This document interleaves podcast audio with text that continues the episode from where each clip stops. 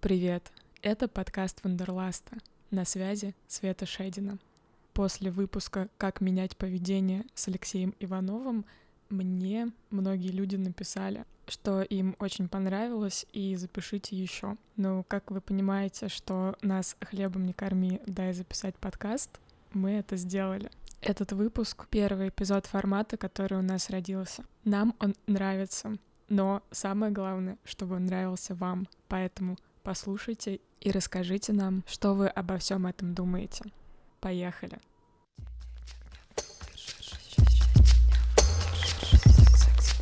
Привет! Это подкаст «Но вы держитесь». С вами Света Шедина и Алексей Иванов. В этом подкасте мы ищем ответы на трудные вопросы, используя свой дизайнерский и личный опыт. Подписывайтесь, будем держаться вместе.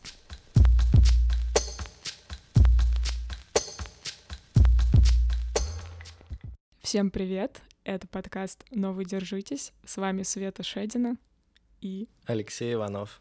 Про что подкаст, Свет? Подкаст, Алёша, про то, что нас бесит и как мы с этим живем. Почему он называется «Но вы держитесь»? Потому что когда что-то бесит, чего-то нет. Например, денег нет, любви нет, секса нет, просветления нет, эмоциональной стабильности нет. И это расстраивает. Никогда такого не было. Но вот опять. И мы решили поразбирать эти трудные вопросы, почему они нас бесят и что с этим можно делать. Поэтому держитесь, сейчас разберем все. Мы попросили наших слушателей прислать голосовые сообщения о том, что их э, раздражает в повседневной жизни, в других людях или в себе. И вот что получилось. Давайте послушаем. У меня канал про секс, и я прикрутила прием вопросов в надежде, что мне будут присылать интересные вопросы, может быть, обо мне или о том, в чем я разбираюсь. Но люди почему-то путают меня с Гуглом и постоянно спрашивают такие штуки, которые можно найти за пять минут, просто открыв поисковик. И меня очень раздражает, что я беру и делаю это за них, и потом еще отвечаю это публично на канале. То есть, если мне присылают анонимный вопрос, я даже не могу, типа, в личку человеку ответить, а приходится отвечать э, на канале, чтобы видели все. И я прошу, блин, пожалуйста, не пишите мне то, что вы можете загуглить, но люди все равно пишут мне такие вопросы. Или они э, спрашивают меня что-то, о чем я уже сделала подробный пост на канале, чтобы меня не спрашивали. И я просто, блин, пожалуйста, пришлите мне какой-нибудь интересный вопрос. Там, Марина, какую книжку ты любишь читать? И я бы на него ответила. Но нет, меня спрашивают, как образовывается микрофлора влагалища. То, в чем я вообще не разбираюсь, и мне приходится в который раз обращаться к своей подруге, которая почти закончила мед, чтобы она помогла мне ответить. И просто я не понимаю. Мне кажется, Марина попала к очень правильному человеку. Алексей ведет канал Пончик News, и вот если бы ты, Алексей, прикрутил вопросы, и тебе начали бы сыпаться всякие запросы, типа, а как продукты делать, а что такое дизайн-мышление, что бы ты делал сам? Я почему-то показалось на секунду, что сейчас меня спросишь, да, Алексей вам расскажет про микрофлору и все, что с этим связано. Но если ты об этом тоже знаешь, почему бы нет? Не, у меня как бы нет таких обширных сведений. Мне хочется адресовать конкретно этот вопрос, потому что мне кажется, что тут вот не, не то чтобы человека путают с Гуглом, тут скорее есть э, такой элемент доверия, что вот человек шел-шел и э, нашел канал, и он настолько его впечатлил, что человек решил как бы довериться этому каналу и задать вопрос. И тут как бы нужно учитывать то, что не все люди готовы вообще это сделать. Хотя нам кажется с нашей стороны, что как бы, ну, иди погугли. Поэтому я бы предложил здесь все-таки смотреть на вот этот момент, что как бы для этого потребовалось там немножко человеку собраться вообще, типа, блин. Но это такая еще супер интимная тема. У тебя, например, на канале не интимные темы, и их можно погуглить а хочется от человека в теме там, любви и секса получить как от подруги, как от мамы, как от сестры какую-то информацию, сдобренную ее личным опытом, возможно. Но мне кажется, что это правда важная, важная штука, что люди общаются с вами. Они же общаются с вами не потому, что гугла нет, а потому что это формат взаимодействия такой в две стороны. И, возможно, они не хотят вовсе, не имеют в виду что-то плохого. Тут даже скорее такая, может быть, есть желание как-то поблагодарить автора канала тем, что задать вопрос, даже если он тупой. Про взаимодействие. Да, такая форма поставить лайк, когда лайка нет. Типа, блин, я про микрофлору спрошу на всякий случай. Ну, мне, мне тоже периодически пишут люди про, типа, из разряда посоветуйте книжку про продукт менеджмент почитать. И я к этому... Я, кстати, на это не бешусь, лично.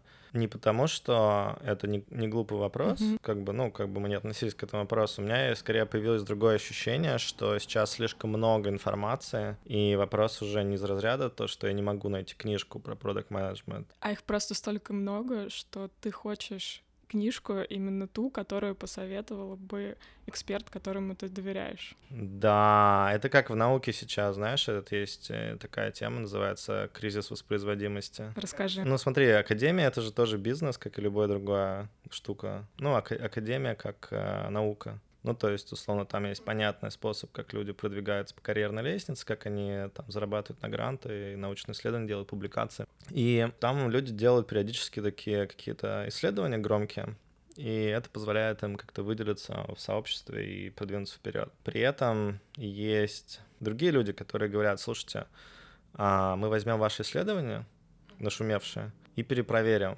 Возьмем там чуть-чуть другую выборку или там как-то еще по-другому. В общем, сделаем тот же самый эксперимент и посмотрим, придем ли к тем же выводам. И очень часто люди говорят, типа, о, мы попробовали воспроизвести ваш эксперимент, и не получилось, мы пришли к другим выводам. И такая проблема случилась у Эми Кади, TED Talk есть такой про power poses, по-моему, или что-то такое. Короче, она утверждала, что то, в какой позе ты стоишь, типа, сильно влияет. И так тебя воспринимают люди, да? Воспринимают mm-hmm. люди, на твое самочувствие влияет, как бы куча всего. А потом кто-то пришел и сказал, типа, «А мы вот попробовали, и нифига. И там появилась такая проблемка, короче. Я все-таки к тому сказал, что кризис воспроизводимости — это пример того, что информации много, и даже, например, если книжка была выпущена пять лет назад и была тогда классная, может быть, сейчас мир уже ушел вперед, вперед.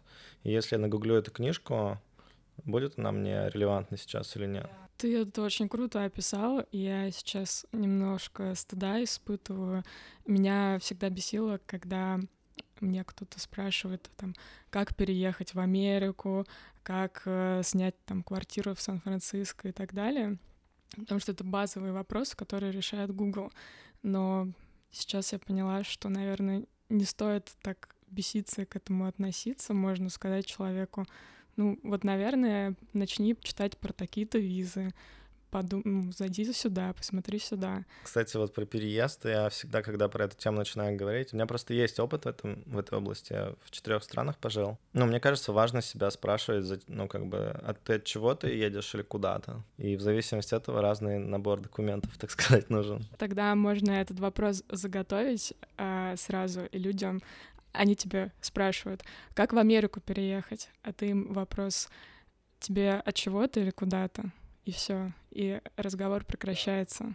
То есть человек впадает в анабиоз. Не, ну почему? Может, у него есть уже ответ, что типа меня все задолбало, там вот тут вот так плохо, и вот это плохо, и вот это плохо, и вот это плохо. И дальше ты подписываешь его на коучинг. Не, не обязательно на коучинг подписывать, но просто а, вот когда ты от чего-то уезжаешь, что там есть какие-то э, объективные вещи. Ну, там, не знаю, у меня несколько друзей есть, которые уехали от того, что у них отжимали бизнесы постоянно. Ну, там плюс-минус. Им не нравилась очень вот эта вот вещь. Ну, как бы да, можно переехать в среду, где меньше коррупции, где больше вариантов сделать что-то так, чтобы это у тебя не отняли сразу же, как только оно начнет приносить деньги. Но, например, большое количество людей, которые приезжают в Кремниевую долину, они офигевают от э, там эм, того, насколько здесь процессы все выстроены вокруг экзекьюшена каких-то вещей, как бы они такие, а где душа, а где вот это вот все, там вот то, что чего так много было в Восточной Европе, там, России, в, ну, вообще в Европе. В общем, если резюмируют, присылают тупые вопросы, это бесит. Что делать? Принимайте как лайки, комментарии к Инстаграм-постам. Круто, мне нравится. Следующее? Давай. На прошлой неделе мы с девушкой занимались ремонтом новой квартирки, и так получалось, что я обычно приезжал э, либо утром, либо днем, а девушка присоединялась вечером. Так вот, к тому моменту, когда девушка присоединялась, я уже был уставший и измотанный и меня раздражало буквально все, что она говорит. Ну, то есть невозможно было сказать ничего мне такого, чтобы меня не раздражало.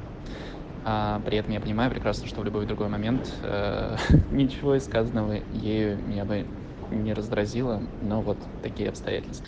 Ты знаешь, у меня такое ощущение, что есть два типа раздражения у меня лично. Это раздражение, которое обусловлено внешними признаками или моими внутренними, например, я голодна, устала или задолбалась, и я раздражаюсь на человека.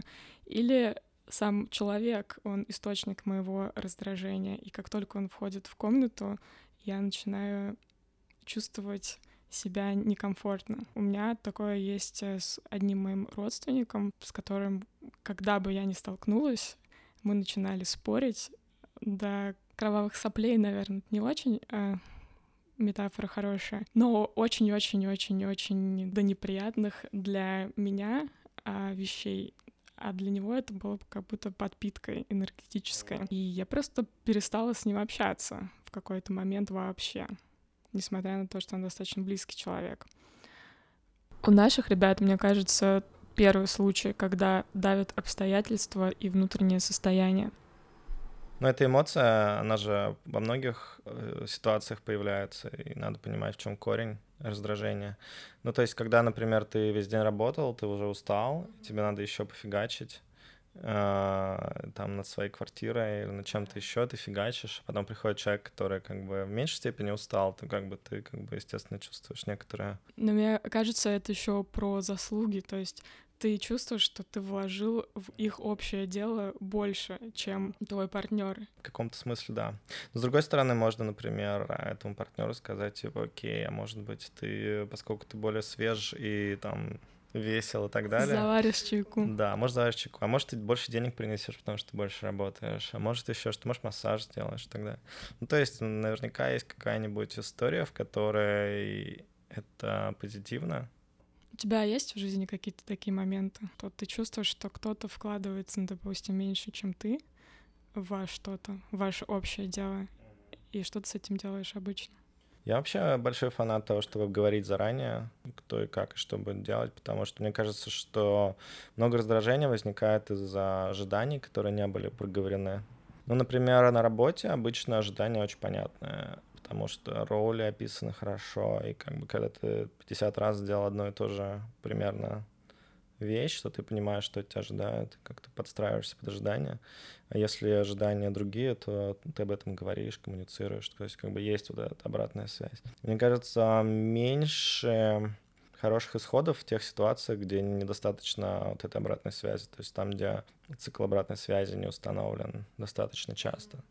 Ну, например, там я недавно писал про разные продуктовые метафоры в жизни, и мне написал парень, он говорит, типа, а у нас, типа, дома с женой и есть еженедельная ретроспектива. У моей знакомой пары есть такая тоже сессия обратной связи раз в неделю, и они там по пунктам обсуждают, кто в чем был да. там, хорош, в чем был плох и что делать дальше. И, по-моему, это самая гармоничная пара, которую я только когда-либо видела. Никита и Настя, привет. Молодцы, Никита и Настя. Короче говоря, да, вот э, мне написал читатель про то, что они делают то, что в продуктовом мире называется ретроспектива. То есть, когда команда какая-то встречается, они обсуждают, что получилось хорошо, что можно было бы сделать лучше и так далее за какой-то спринт работы, то есть когда было сделано какое-то количество чего-то. И мне кажется, что это хороший навык для э, любых ситуаций, которые потенциально могут начать раздражать. Просто такой, типа, окей, как у нас с циклами обратной связи, как мы поступим. Ну, мне кажется, можно еще в моменте просто как-то чекиниться и говорить, вот сейчас я чувствую раздражение, потому что я уже много сделал, а ты нет. Что же с этим делать? В общем, резюме, обратная связь помогает от раздражения, от партнера. Хорошее резюме. Следующее. Первое, что меня раздражает, раздражает и расстраивает, а, это отсутствие денег.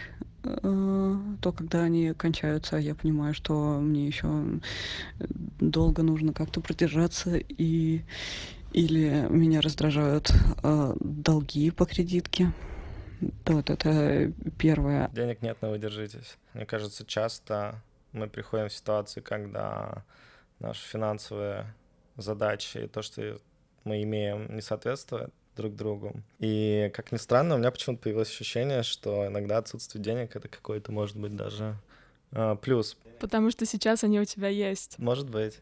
Но тем не менее, когда их нет, ну это в каком-то смысле приглашение подумать, типа, окей, а как создать те условия, в которых мне будет комфортно. Потому что если у тебя все как все хорошо и комфортно, то ты не задаешься таких вопросов, как-то так.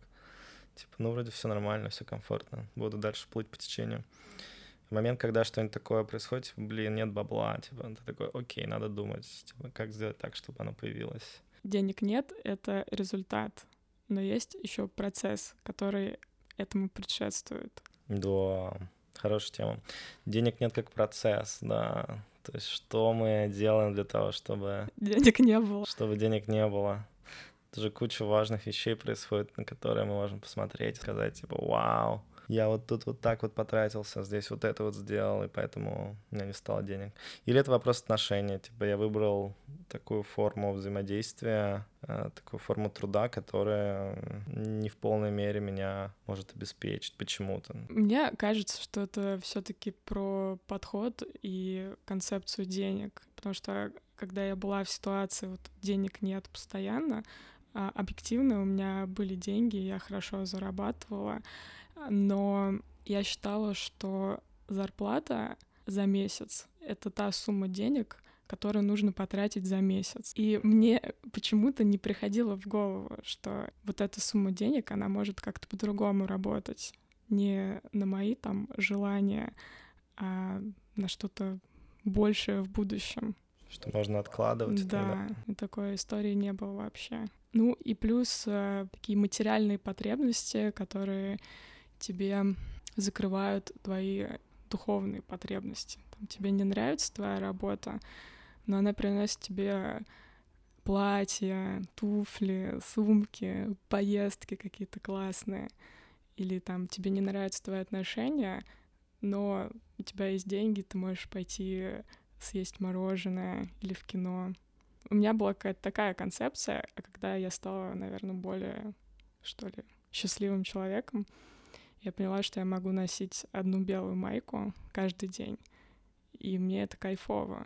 Мне не нужно, чтобы на этой майке было написано что-то дорогое. Хорошее резюме по поводу отношения к деньгам в целом. А, из того, что ты рассказала, со мной резонирует какая-то часть про то, что деньги — это инструмент, и его можно по-разному очень использовать, в зависимости от того, как мы к нему относимся. Я часто про это думаю как про энергию, то есть идет какой-то поток энергии в твою сторону. Он идет потому, что ты приложил свою энергию в какой-то степени. И когда есть какой-то дисбаланс в энергиях, который ты вкладываешь и получаешь, тогда, мне кажется, получается какая-то фигня с деньгами. Вот, это первая часть. А вторая часть, э, которая мне откликнулась, это про то, что то, на что мы тратим деньги очень часто, это ну, какие-то психологические такие защиты, что ли. То есть мы хотим определенным образом выглядеть в чужих глазах или иметь какой-то статус, которого у нас, э, может быть, еще нет.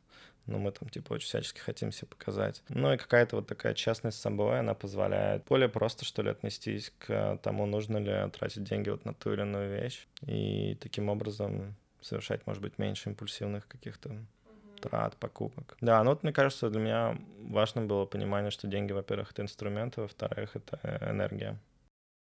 Было бы круто, если ты рассказала какую-нибудь э, такую историю, которая бы показала, что ты нифига не идеальный тоже.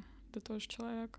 Когда я учился в Москве и жил в общежитии на Моторной, я помню, денег было мало, я бы даже сказал, ни хера не было. Я помню, как я периодически ел шаурму у а, метро или куру грилю метро. Куру гриль это очень вкусно, да, кстати. знаешь, такую половину куры покупаешь, такой нем нем нем нем нем нем Я жила на Пятницкой, у нас была там какая-то дыра такая, халяльная кура была. Халяльная там. кура, хорошая? Очень хорошая, очень вкусная. А потом я м- встретилась со своим другом, и он сказал, что халяльной куры не бывает. А я всю жизнь свою ела эту халяльную куру и считала, что я молодец. Ты верила в ее халяльность. Хорошо, когда ты веришь во что-то. хуже, когда ты ни во что не веришь. Ну, короче, когда у тебя денег вообще там, типа, ты 4000 рублей в месяц, и как бы они у тебя быстро заканчиваются, и ты такой, типа, бля, Uh, ну да, как занимать бабло, как отдавать бабло, как подрабатывать, учишься очень быстро. То есть все, третье, десятое. А что тебя вот из этой ситуации вытянуло в момент «деньги есть»? Ну, наверное, мозги мои. Не, ну если серьезно, то ты просто как бы ищешь точку применения твоих талантов максимально высокооплачиваемую.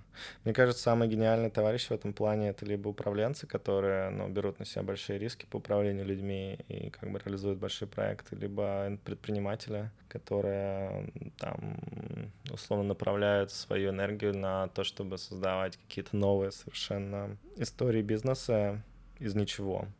По сути, противопоставляя себя, конкурируя с большими компаниями. Ну, потому что они верят, что у них получится это сделать. Ну, когда денег нет, ты находишься в тупике, и тебе нужно в какие-то двери стучаться, чтобы войти в этот сейф денежный. Вот э, с чего, Алексей, ты бы сказал, начать в этой ситуации? Куда а. смотреть? Мне кажется, хорошо бы понять, как работает капитализм и вообще мир рынка, рыночная экономика. Люди, люди идут и делают там программы MBA, а, учатся на программах MBA, чтобы понять, как работают в целом организации, неважно какие, большие, маленькие. Ну, то есть там есть какие-то понятные принципы, на которых все это строится, и это то, как мы там получаем, зарабатываем, тратим деньги. И мне кажется, что часть эм, вещей, из-за которых у нас может появляется ситуация, что денег нет, это когда мы не понимаем, как это все работает вместе. И вот один из моих, наверное, советов таких — это как-то попробовать себя обучить в плане того, как работают деньги, как они там создают новые деньги, как ты можешь помочь этому процессу и получить свои какие-то деньги. Есть вот книжка хорошая, Personal MBA называется по-английски, наверняка переведена на русский. Что-то вроде личного MBA должно быть, но мы в ссылках дадим это. Суть ее в том, что там чувак рассматривает основные вещи, которые нужно понимать, если ты хочешь там, получить MBA, но при этом тебе не обязательно получать MBA, ты можешь просто почитать эту книжку и понять там плюс-минус как. Работает организация. Именно. Денег нет, вы, во-первых, держитесь, во-вторых, ищите выход. Он есть. Конечно, много. Хочу присоединиться к хору недовольных рассказать про то, что меня бесит. Меня очень сильно раздражает две вещи. Первая связана со мной, а, когда мне начинают... Э, ну, короче, знаешь, вот если объединить, это все, что называется нарушение личной границы. Задают всякие вопросы, которые не касаются, дают советы и прочее, прочее. И туда же, кстати, прикосновение каких-то не очень как бы знакомых мне людей. У меня есть очень тонкий круг, у меня есть очень маленький круг э, людей, которые чьи прикосновения меня не раздражают, все остальные просто лесом.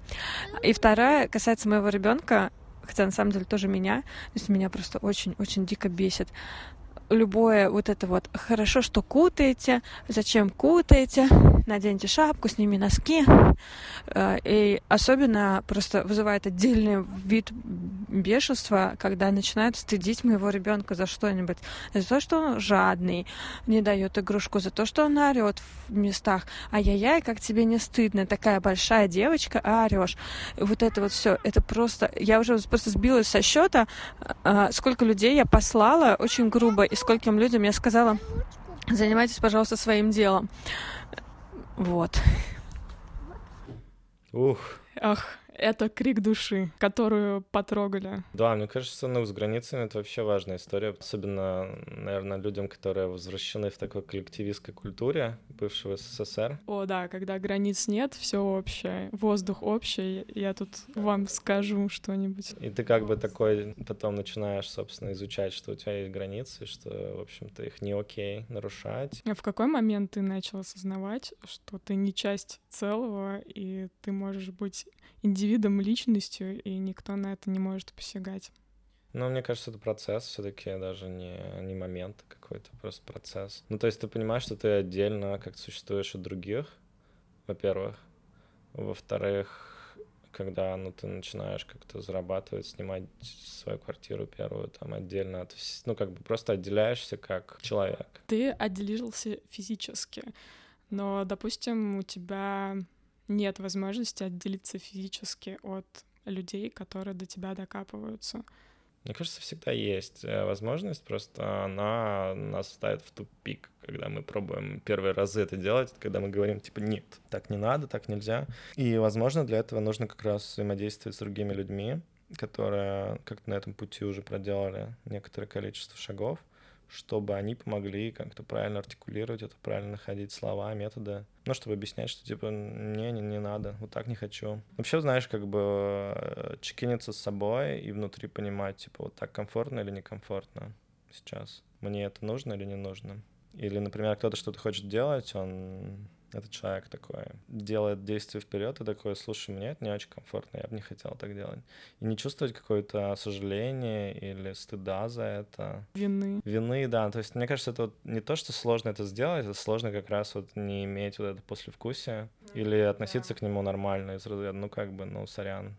Так вот, так вот, так вот выглядят границы. Не надо их пересекать, спасибо, пожалуйста. Нет, это законченное предложение. В общем, в детском саду мне очень нравился мальчик Дима, сын нашей поварихи. И мы с мальчиком Димой лежали на соседних кроватках. И периодически он так шутил и срывал с меня одеяло. Я била его по рукам и говорила, типа, отвали вообще, дурак. А накрывался одеялом и ждала, когда он снова с меня сорвет его. К чему я это рассказала? К тому, что иногда мы сами хотим, чтобы кто-то наши границы нарушил, но при этом мы не хотим в этом признаваться. Ну да, похоже на правду. Мне еще кажется, что когда люди не очень готовы на себя брать ответственность за какие-то вещи, да, за свою жизнь, например, то легче сказать, типа, окей, я тут ни при чем, вот кто-то нарушил мои границы, и поэтому... Что ты мне сказал, посоветовал, я так сделал, и это они виноваты. Да. Я такой в ситуации жертва, типа, я жертва, и как бы обстоятельства, и так получилось, и это не моя вина, это не моя проблема. И ты это как бы перемещаешь со своих плеч на чьи-то еще типа виновата система, я жертва системы. Ну или там, ну короче, набор выборов, который нас приводит к тому, что мы отказываемся от э, от, ну да, от ответственности за свою собственную жизнь каким-то образом. Короче, сложняк.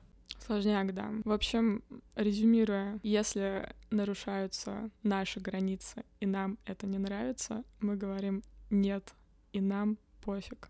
Ну, стараемся делать так, чтобы мы не чувствовали вину или стыд. А как не чувствовать вину? А мне кажется, это исключительно через пробы и ошибки. То есть достаточное количество раз, когда сделаешь что ты посмотришь, что из этого ничего плохого нет. Знаешь, когда страх облажаться есть у человека, советуют много-много-много раз облажаться, чтобы понять, что ничего плохого не, ну, там, не произойдет. Ну, то, точнее, это сложнее, ну, это просто сказать, но сложнее сделать.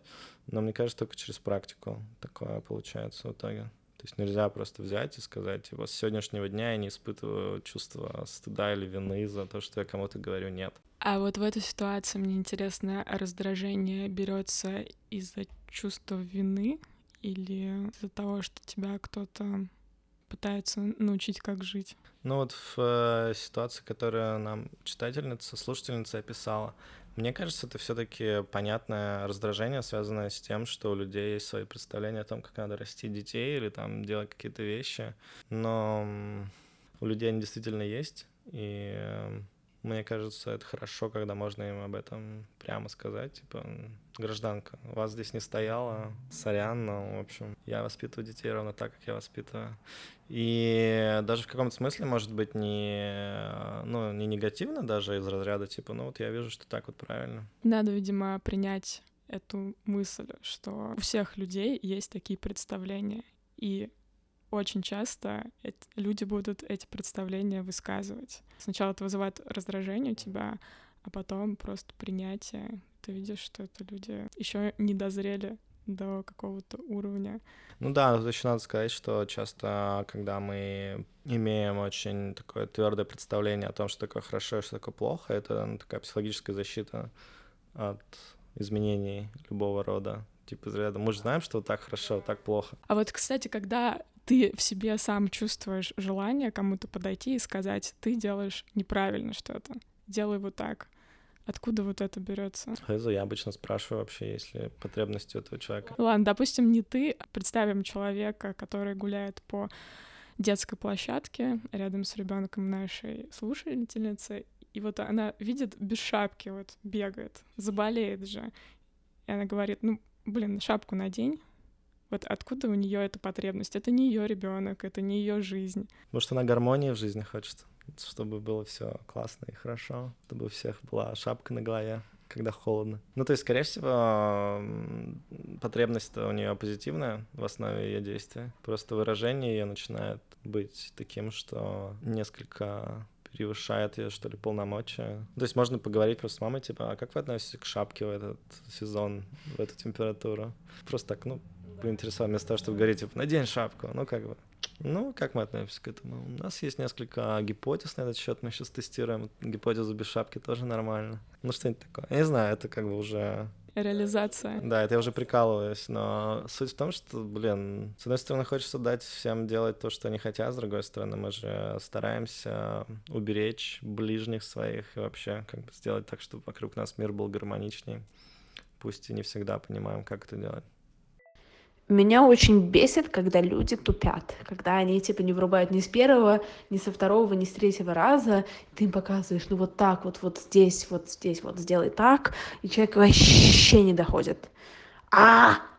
Говоришь им, надень шапку, надень шапку, а они все без шапки. Слушай, а вот а, про поводу тупых людей какое-то есть такое ощущение, что мы себя думаем, что мы умнее, знаешь, есть такая история, когда людей спрашивают, умнее ли они, чем большинство. Если... Я думаю, что они говорят «да». Да, и там получается типа процент 80%, хотя, ну, разумно должно быть 50. Но получается 80, то есть вот этот вот эффект психологический, что мы думаем, что мы умнее других, он порождает отчасти э, такое ощущение, что люди другие тупые.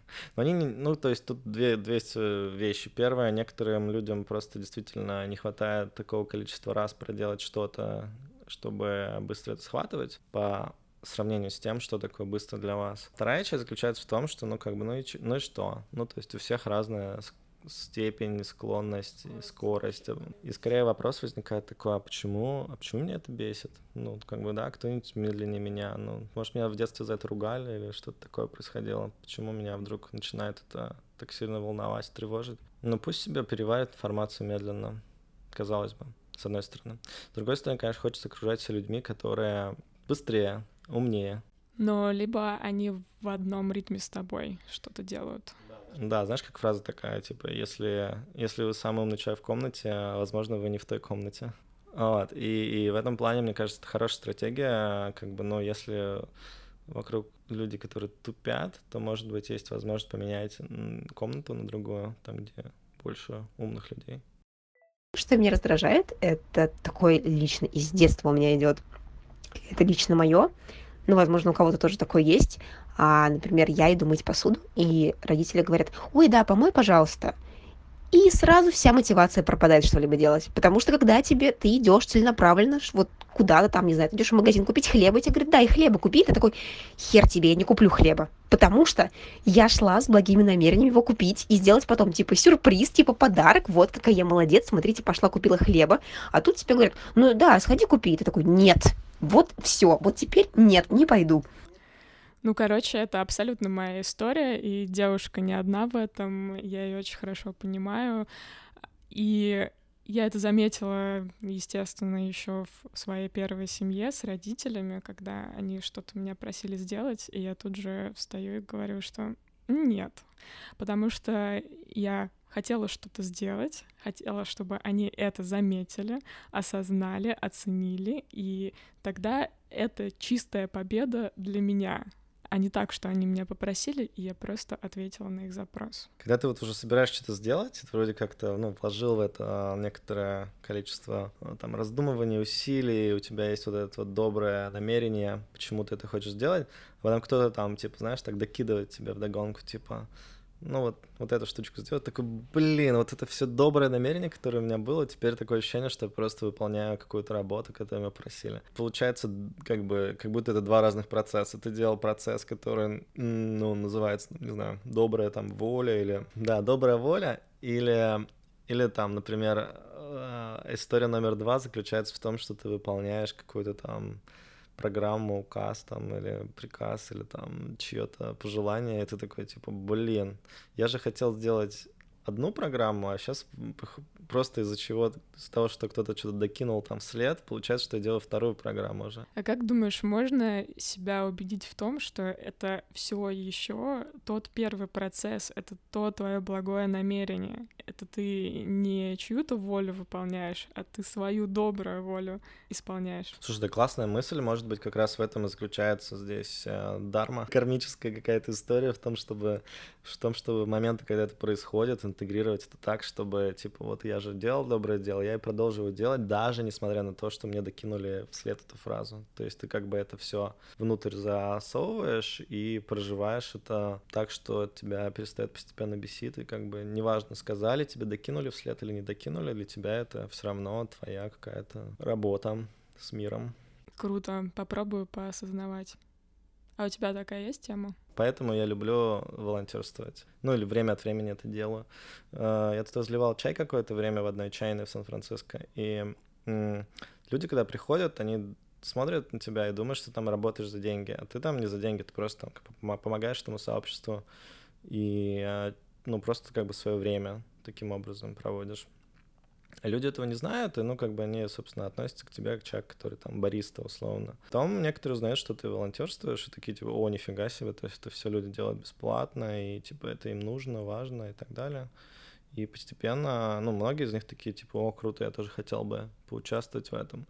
Я к чему все это рассказываю? К тому, что то, как тебя воспринимают по умолчанию, оно отличается от того, почему ты это делаешь, и какая у тебя мотивация. Но ровно в тот момент, когда меня это начинает беспокоить, я понимаю, что что-то не так, видимо, с моей мотивацией, если меня это беспокоит. То есть я, как-то, видимо, успокоился на эту тему. И просто это делал, несмотря ни на... Ну, как бы меня не воспринимали. Блин, очень круто. А, мне кажется, классно получилось. А тебе как кажется? Думаю, хорошее, хорошее начало крутой истории. А давай закончим как-нибудь. С вами были. А, не, ну, типа, все мы живые люди, всех нас бесит. Кроме почти, тех, кто мертвые. Кроме тех, кто мертвые. Всех нас бесит что-то каждый день, но мы разобрали несколько историй, и я для себя сделал вывод, что единственное спасение от этого — это осознавание момента. А, я сделал для себя вывод, что если нас что-то бесит, то это прекрасная возможность прожить эту бесячку и что-то по этому поводу сделать, вместо того, чтобы как бы просто беситься в одиночестве, никому об этом не говоря и ничего с этим не делая. В общем, давайте беситься вместе. Давайте беситься вместе, что-то по этому поводу как-то делать, чтобы это становилось новой, лучшей версией нас. Круто. Ну что, вы держитесь? Вы держитесь, да. Подписывайтесь, э, ставьте лайки в Apple подкастах. С вами были Света Шедина и Алексей Иванов. Пока-пока.